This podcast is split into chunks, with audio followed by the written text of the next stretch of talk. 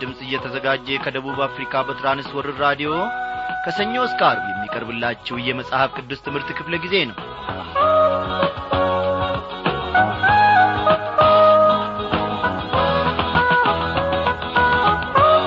እንደምናመሻችሁ በጌታ የተወደዳችሁ ክብራን አድማጮቻችን ይህ የዞትር ሰላምታችን ነው።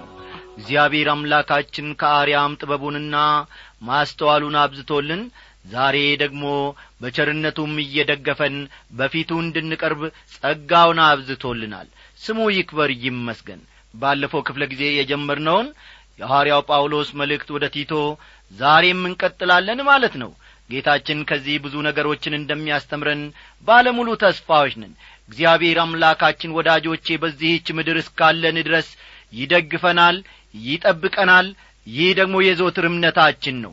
ይህ የዚህ ምድር መከራና በሳ ሲያበቃ እግዚአብሔር አምላካችን በቅፎቹ በጉያዎቹ ስር ሊያደርገን ልጁን ኢየሱስ ክርስቶስን ልኮ ይወስደናል። ይህ ሁሉ አበሳ በዓለም ውስጥ የምናየው ውጣ ውረድ ሁሉ ይቀራል። ኢየሱስ ክርስቶስ በደመና እኔና እናንተን ሊቀበል ወይም ለመውሰድ ይመጣል። ያኔ ሁሉም ነገር ያከትማል። ሰላምና እረፍት እልልታውም ሁሉ በኢየሱስ ክርስቶስ ዘንድ ብቻ ይገኛል። በመጠጥና በልብስ አይደለም። ቆንጆ ቆንጆ ቤትን በመስራት ብቻም አይደለም። ጥሩ ጥሩ ልብስን በመግዛት ወይም መኪናን በመግዛት አይደለም። ወይንም ደግሞ ለሥጋችን ያማረውን ነገር ከዚያና ከዚህ እያል እየወደቅንና እየተነሳን የምናመርተውና የምንሸምተው ሁሉ ያኔ ያበቃል። መጋቢያችን መሪያችን አስተዳዳሪያችን ማን ይሆናል ማለት ነው? ኢየሱስ ክርስቶስ ይሆናል። እስቲ ጌታ ኢየሱስ ክርስቶስ መጥቶ እስኪወስደን ድረስ ይህንን እምነታችንን በጽናት እንያዘው። ጌታ በደመና ይመጣል ወዳጆቼ። በደመና ይመለሳል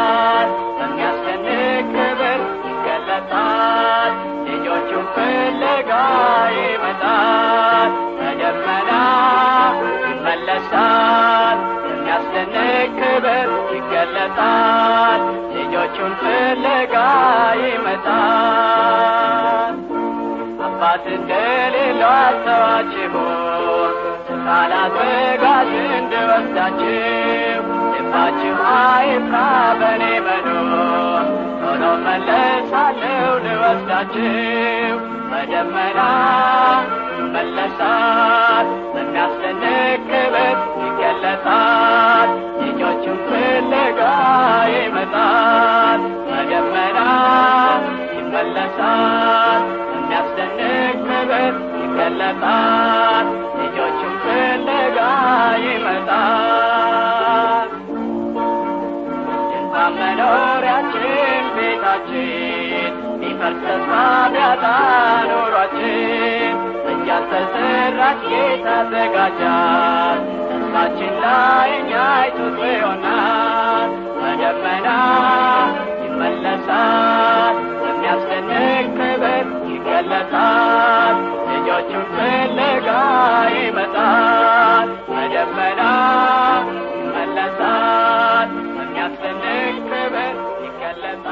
አዎ ጌታ ኢየሱስ ክርስቶስ ልጆቹን ፍለጋ ይመጣል።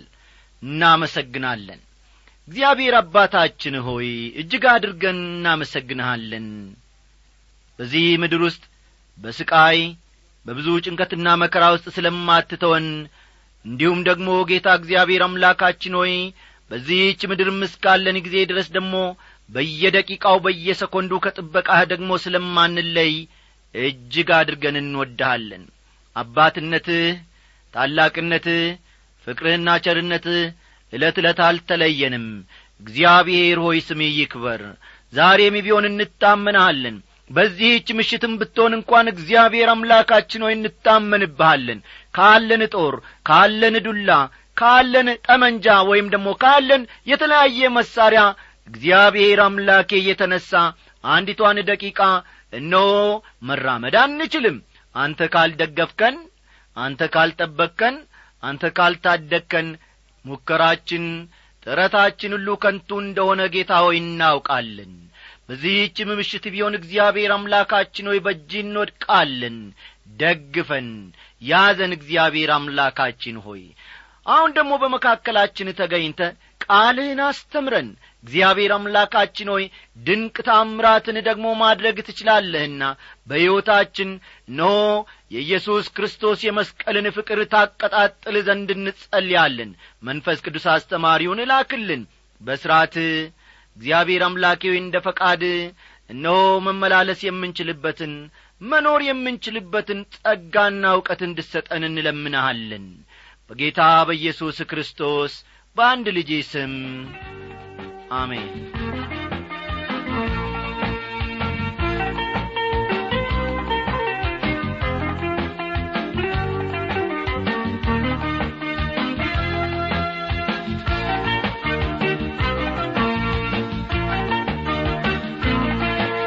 ውድ አድማጮቼ ባለፈው ክፍለ ጊዜ ጥናታችን ታስታውሱ እንደሆነ ቤተ ክርስቲያንን እንደ ድርጅት በሚለው ርዕስ ላይ ተመርኩዘን ሰፋ ያሉ ነጥቦችን አንስተን መመልከታችን የሚታወስ ነው። ዛሬም የዚያኑ ቀጣይ ክፍል ይዘንላችሁ ቀርበናልና መጽሐፍ ቅዱሳችሁን ገለጥ ገለጥ አድርጋችሁ ቲቶ ምዕራፍ አንድ ቁጥር አምስትን አውጡ። ቲቶ አንድ ቁጥር አምስትን ተመልከቱ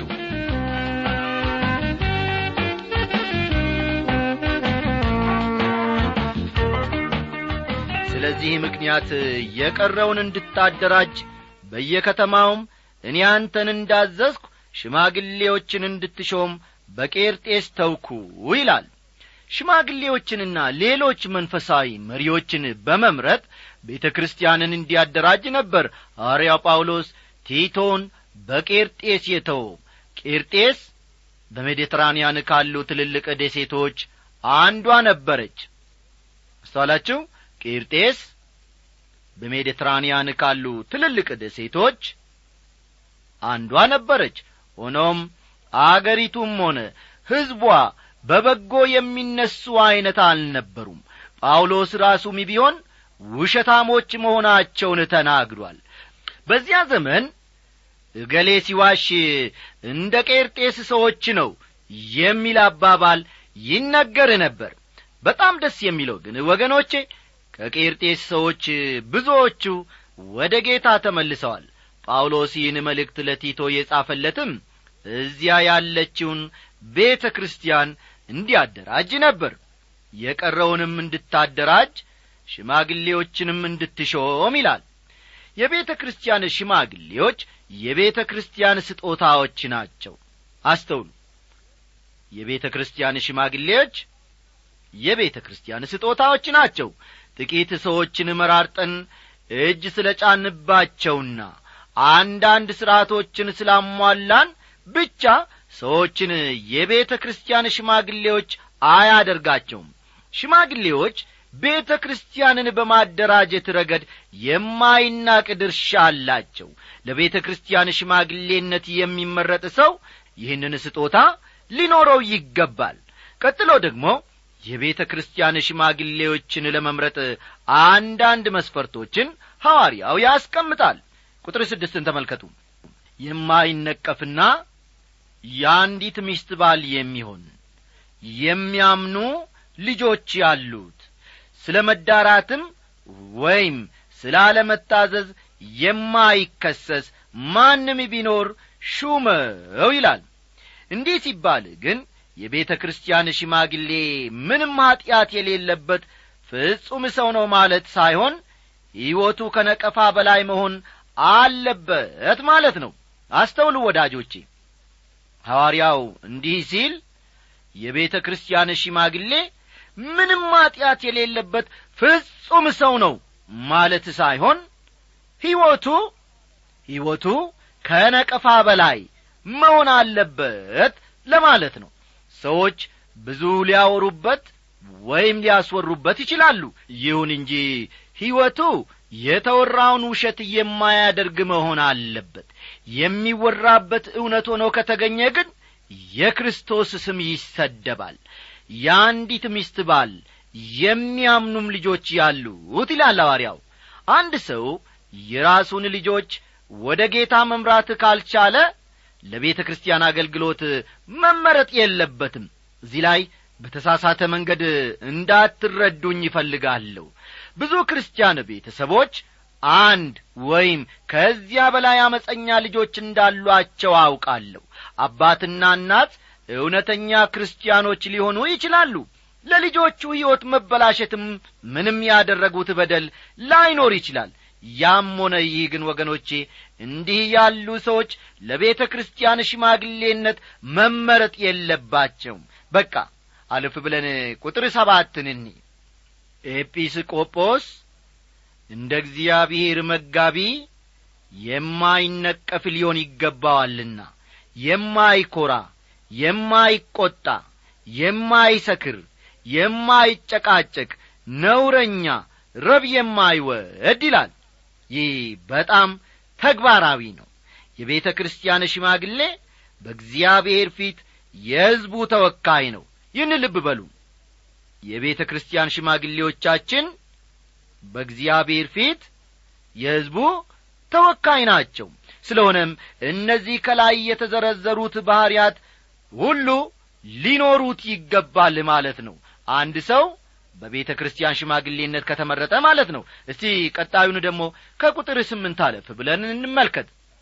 ነገር ግን እንግዳ ተቀባይ በጎ የሆነውን ነገር የሚወድ ጠንቃቃ ጻዲቅ ቅዱስ ራሱን የሚገዛ ይሁን ይላል።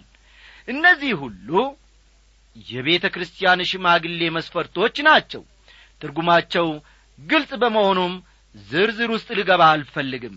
ቁጥር ዘጠኝ ሕይወት በሚገኝበት ትምህርት ደግሞ ሊመክር ተቃዋሚዎቹንም ሊወቅስ ይችል ዘንድ እንደ ተማረው በታመነ ቃል ይጽና ይላል።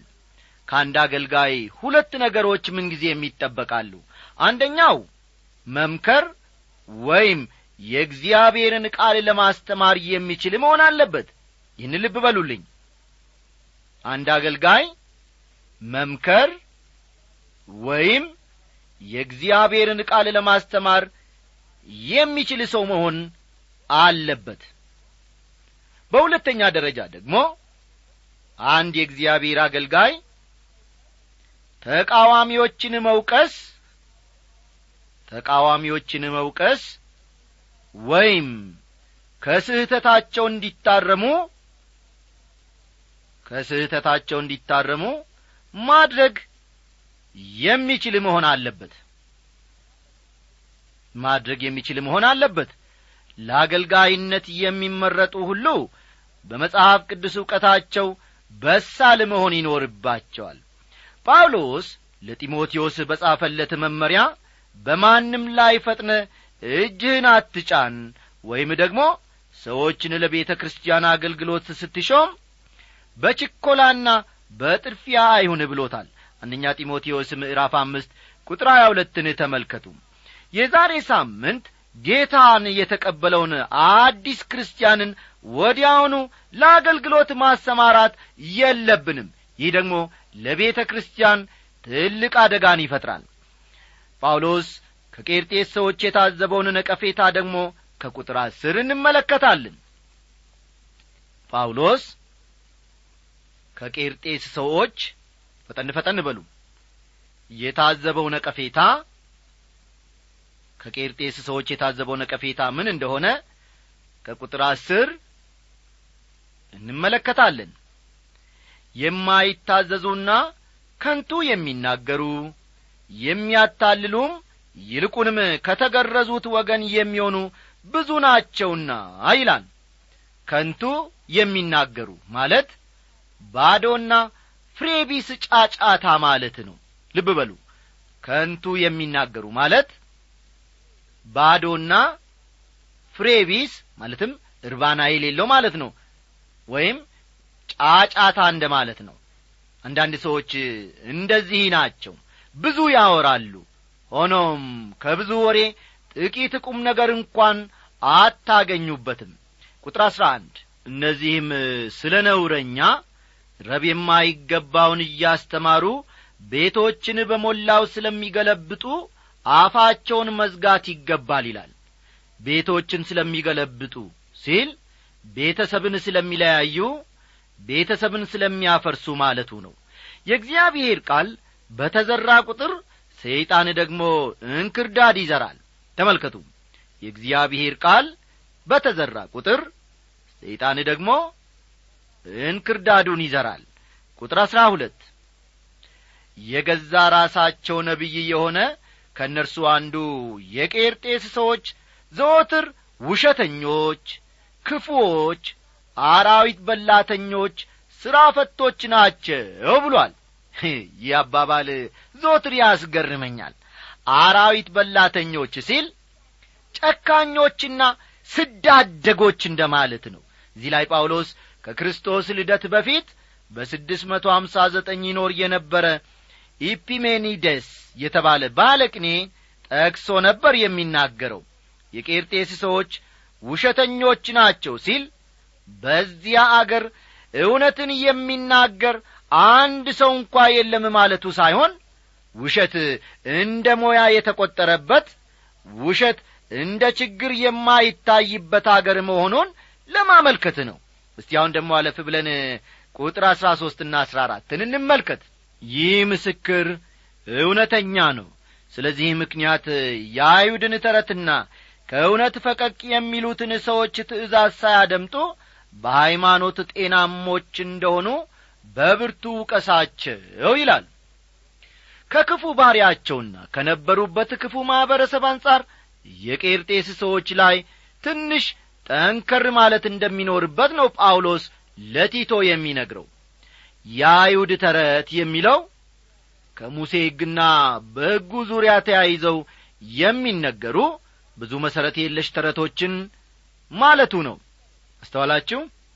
የአይሁድ ተረት የሚለው ከሙሴ ሕግና ፈጠን ፈጠን በሉ። ከሙሴ ሕግና በሕጉ ዙሪያ ተያይዘው በሕጉ ዙሪያ ተያይዘው የሚነገሩ ብዙ መሠረት የለሽ ተረቶችን ማለቱ ነው። ብዙ መሠረት የለሽ ወይም መሠረት የሌላቸውን ተረቶች እንደ ማለት ነው። የሙሴን ሕግ ያብራሩልናል በማለት አይሁዳውያን ብዙ የፈጠራ ድርሰቶችን ጽፈው እንደ ነበር ይታወቃል። ቁጥር አሥራ አምስት ሁሉ ለንጹሖች ንጹሕ ነው። ለርኩሳንና ለሚያምኑ ግን ንጹሕ የሆነ ምንም የለም። ነገር ግን አእምሮአቸውም ሕሊናቸውም ረክሷል ይላል። አንዳንድ ሰዎች አንዳንድ ጊዜ ደህንነትን ካገኘን በኋላ እንዴት እንደምንኖር ግምት ውስጥ መግባት ያለበት ጉዳይ አይደለም ለሚል እምነታቸው ድጋፍ እንዲሆናቸው ይህን ይጠቅሱታል።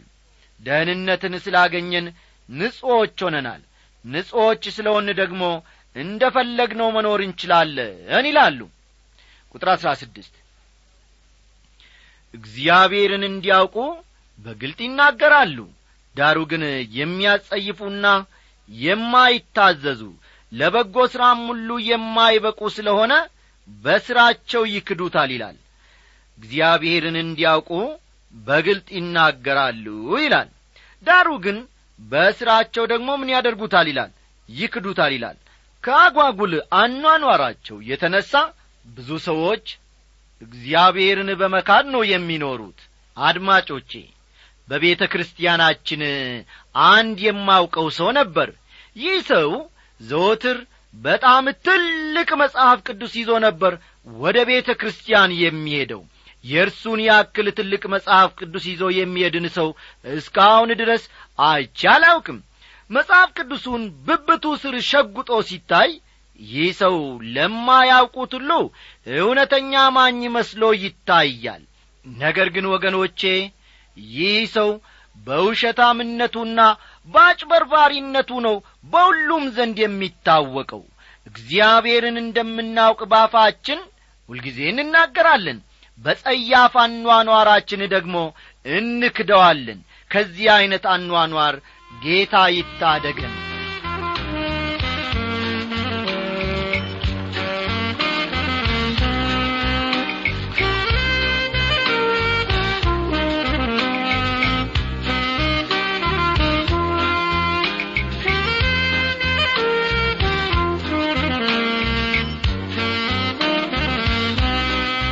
ወዳጆች እንግዲህ የቲቶ ምዕራፍ አንድን ትምህርት እዚህ ላይ እንገታና አሁን ደግሞ በቀረው ጊዜ ከፊሉን የምዕራፍ ሁለት ትምህርት አብረን እንመለከታለን።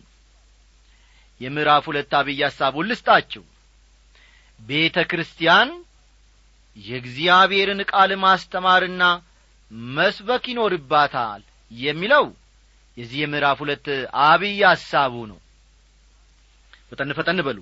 ቤተ ክርስቲያን የእግዚአብሔርን ቃል የእግዚአብሔርን ቃል ማስተማርና መስበክ ይኖርባታል። መስበክ ይኖርባታል የሚለው የቲቶ ምዕራፍ ሁለት አብይ ሐሳቡ ነው። ወገኖቼ አንዲት ቤተ ክርስቲያን ጤናማውን የጌታን ቃል በደንብ ካላስተማረች እውነተኛ ቤተ ክርስቲያን አይደለችም ማለት ነው። የጌታ ባሪያ የሆኑት ዶክተር መጊ የቤተ ክርስቲያን መንፈሳዊ አሻራዎች በሚል መጻፋቸው ውስጥ ከጴንጠቆስቴ ቀን በመነሳት የጥንት ክርስቲያኖች በሐዋርያት ትምህርት እንጀራውን በመቁረስና በጸሎት በኅብረትም ይተጉ እንደ ነበር መጠነኛ ገለጻ ሰጥተዋል። ይህንም በተመለከተ የሐዋርያት ሥራ ምዕራፍ ሁለት ቁጥር አርባ ሁለትን መመልከት ይቻላል። የሐዋርያት ሥራ ምዕራፍ ሁለት ቁጥር አርባ ሁለት የጥንት ቤተ ክርስቲያን መለያ ምልክቶች እነዚሁ አሁን ከላይ የጠቀስኳቸው ነበሩ። የሐዋርያት ትምህርት እንጀራውን በመቁረስና በጸሎት ኅብረት ማድረግ ናቸው። ልብ በሉ። የሐዋርያት ትምህርት እንጀራውን በመቁረስና በጸሎት ኅብረት ማድረግ የሚሉት ናቸው አንድን ቤተ ክርስቲያን ቤተ ክርስቲያን የሚያሰኛት ልብ በሉልኝ። አንድን ቤተ ክርስቲያን ቤተ ክርስቲያን የሚያሰኛት የሕንፃዋ ማማር ወይም ደግሞ የአባላቶቿ ብዛት ሳይሆን ጳውሎስ በሚያስተምረው መሠረት እውነተኛውን የእግዚአብሔር ቃል ልብ በሉ እውነተኛውን የእግዚአብሔርን ቃል በማስተማሯ ነው የቤተ ክርስቲያን ሽማግሌዎች ሁለት ነገሮችን ለማድረግ መቻል አለባቸው። መምከርና ተቃዋሚዎችን መውቀስ ወይም ስህተታቸውን እንዲያዩ ማድረግ። ይህንን መጨበጥ ይኖርባቸዋል። የቤተ ክርስቲያን ሽማግሌዎች ምንጊዜም ቢሆን ሁለት ነገሮችን ለማድረግ መቻል አለባቸው።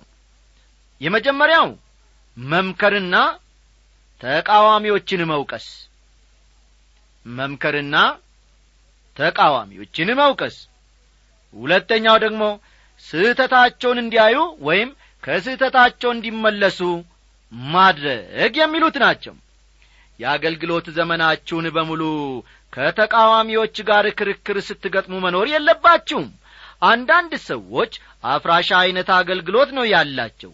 ዘመናቸውን በሙሉ ከወንጌል ጠላቶች ጋር ቃላት ሲወራወሩ ያሳልፋሉ። የቤተ ክርስቲያን ሽማግሌ ግን ለመምከርና የተቃዋሚዎችን ስህተት ከእግዚአብሔር ቃል ለማሳየት መቻል አለበት። በዚህ በሁለተኛው ምዕራፍ ጳውሎስ የሚያሰምርበት ወይም ደግሞ ትኩረት ሰጥቶ የሚናገረው ዋነኛው ቁም ነገር የእግዚአብሔርን ቃል ማስተማር ላይ ነው። ልብ በሉ። በዚህ በሁለተኛው ምዕራፍ ውስጥ ሐዋርያው ጳውሎስ ትኩረት ሰጥቶ የሚናገረው ነገር ቢኖር የእግዚአብሔርን ቃል በማስተማር ላይ ነው። እስቲ ቲቶ ምዕራፍ ሁለት ቁጥር አንድን ላንብብላችሁ። አንተ ግን ሕይወት ለሚገኝበት ትምህርት የሚገባውን ተናገር ይላል። ሕይወት የሚገኝበት ትምህርት የተባለው የሐዋርያት ትምህርት ነው። የጥንት ቤተ ክርስቲያን ተቀዳሚ ዓላማዋ አድርጋ የያዘችው የሐዋርያትን ትምህርት ማስተማር ነበር። እኛም በዚህ ትምህርት እንድንኖር ለሌሎችም ደግሞ ትርፍና በረከት መሆን እንድንችል እግዚአብሔር እያንዳንዳችንን ይርዳን። እስቲ ራሳችንን እንመልከት ቤተ ክርስቲያናችን እንመልከት የቤተ ክርስቲያን መሪዎችን እስቲ በዚህ ቃል መሠረት እንፈትሻቸው። በዚህም ቃል ላይ ተመርኩዘን ደግሞ እንነጋገር እንጸልይ እግዚአብሔር ቤተ ክርስቲያናችንን ይፈውሳልና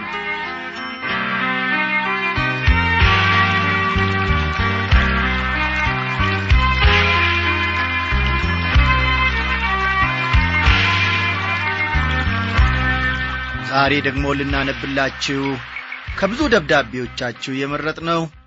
የወንድማችን አስፋው አለሙ ከደቡብ ብሔር ብሔረሰቦች ከሲዳማ ዞን ካለታ ወንዶ የጻፈልን ደብዳቤ ነው በጌታ የተወደድክ ወንድማችን አስፋው ዓለሙ የእግዚአብሔር አብ ፍቅር የልጁም የጌታ የኢየሱስ ክርስቶስ ሰላምና ጸጋ አሁን ባለህበት ስፍራ ይብዛልህ ይጨመርልህ እያልን እኛም በበኩላችን ሰላምታችንን እናቀርብልሃለን። በደብዳቤ ውስጥ እግዚአብሔር የቱን ያክል አንተን ረድቶ ጸጋውን እንዳበዛልህና በዚያም አኳያ ደግሞ ልክ ሁለት ሰዓት ሲሆን ከቤተሰቦች ጋር ሆነ። ይህንን የመጽሐፍ ቅዱስ ትምህርት በመከታተል ለሌሎች ሰዎች ትምህርቱን ወደ ሲዳምኛ በመተርጎም በማስተማርህ ያለህን የበኩልህን ድርሻ ከደብዳቤ ስንመለከት እጅግ ደስ አልን እግዚአብሔር ደግሞ ባንተ የጀመረውን እስከ ፍጻሜው ድረስ እንደሚወስደው አዎ ያንተን ጥረት ደግሞ በዚሁ በኩል እግዚአብሔር አይቶ በበረከቱ እንደሚሞላ እምነታችን ነው ወንድማችን አስፋው እግዚአብሔር በአንድም በሌላም መንገድ ይናገራል። ለአንተ ያስተማረህን ለሌሎች ደግሞ ትርፍ እንድትሆን እግዚአብሔር በረከት አድርጎ እዚያ ስላስቀመጠ እጅግ ደስ ያሰኛል። እኛም ስለ አንተ እግዚአብሔርን እጅግ አድርገን እናመሰግናለን ያለህበትን ችግር አስመልክቶ የጻፍክልንም ተመልክተናል። እግዚአብሔርን ምን ይሳነዋል? የእግዚአብሔር ባሪያ በመዝሙር 33 ቁጥር 20 እንዲህ አለ ነፍሳችን እግዚአብሔርን ተስፋ ታደርገዋለች ረዳታችንና መጠጊያችን እርሱ ነውና ይላል። በምን በምን? በሁሉም ነገር እግዚአብሔር ረዳታችንና መጠጊያችን ነው ምናልባት ኪስህ ጎሎ ሊሆን ይችላል። ምናልባት ጓዳህ ጎሎ ሊሆን ይችላል። ምናልባት የተለያየ አይነት ነገር ተመኝተ በእግዚአብሔር ፊት ጸልይ ያልተሳካ ነገር ሊኖር ይችላል። አዎ ወንድሜ አስፋው ሆይ እግዚአብሔር ያንተ ረዳት ነው። እግዚአብሔር ያንተ መጠጊያ ነው። ጻድቃን ጮኹ እግዚአብሔርም ሰማቸው ከመከራቸውም ሁሉ አዳናቸው የሚለውን እውነተኛውንና ታማኙን የእግዚአብሔርን ቃል ፈጽሞ መርሳት የለብህም። እግዚአብሔርም ደግሞ የጻድቃን መከራ ብዙ ቢሆን ከዚያ ሁሉ እንደሚያድናቸው ቃሉ ይናገራልና። በተረፈ በጸሎታችን ሁሉ እናስበሃለን አንተም የደረስክበትን እግዚአብሔርም ያደረገልህን በጎነት ሁሉ በሚቀጥለው ደብዳቤ ገልጠ ጻፍልን። እግዚአብሔር በመውጣትና በመግባትህ ይባርክ እያልን የዛሬውን ዝግጅታችንን በዚህ ዝማሬ እንሰናበታለን። ደህና አደሩ የሕይወት የሕይወቱ ምንጭ የሕይወት እንጀራ የሕይወት የሕይወቱ ምንጭ የሕይወት እንጀራ የለም ከሱ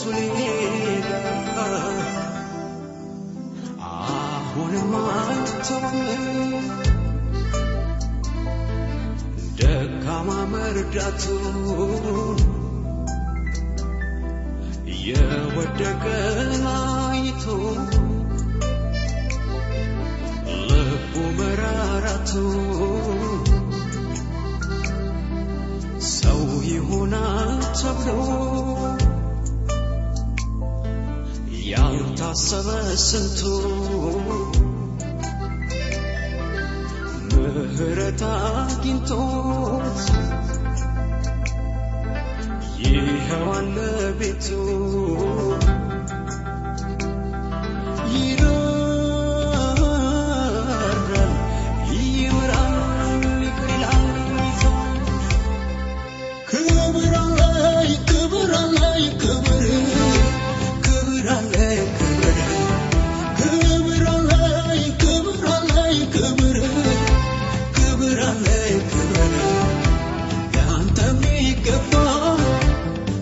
ክብር